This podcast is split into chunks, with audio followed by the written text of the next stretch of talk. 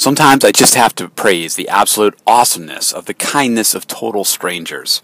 It's Dan York, and about a half an hour ago, I arrived in the Bradley International Airport outside of Hartford, Connecticut, after some 27 hours or so of travel from the time I left my hotel in Singapore.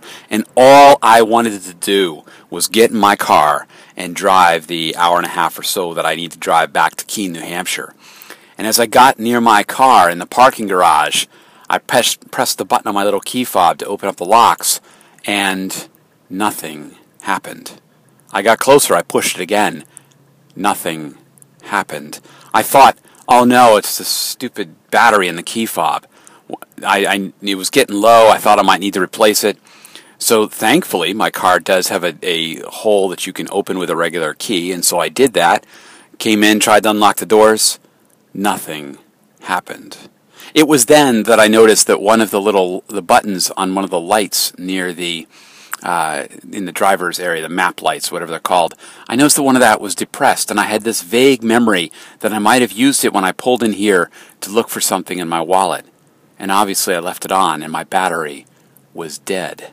Here's my car, pulled nose in into a concrete area with a concrete stanchions next to it. There was no easy way to get around to the front of the car or and and I sat there and I tried to say, well, hmm, could I put it in neutral and back it out across the to where there was an empty spot right across so that somebody could come in and help jump my car. But of course, it's an automatic transmission and I can't shift it without there being some power.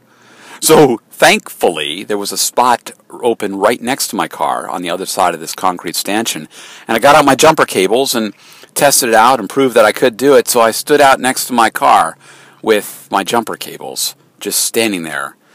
And one car drove by, and then this other car came around, and a guy looked at me, and he pulled, nosed in, pulled in, readjusted, said, Do you think I can get it? And, yep. We did it. He opened his hood. We hooked up the jumper cables, did all that. My car's in action, and I'm just sitting here letting it warm a little bit to uh, charge up the battery. But all I could think of was how incredibly thankful I was that this gentleman stopped by and was able to do that, because otherwise it would have been a very long time, and all I want to do at this point is get home. So it's just one of those moments when I just publicly have to say, thank you to the kindness of strangers. I have no idea who this guy was. He just got right back in his car and headed on. And somewhere out there, he is out there, but thanks to him.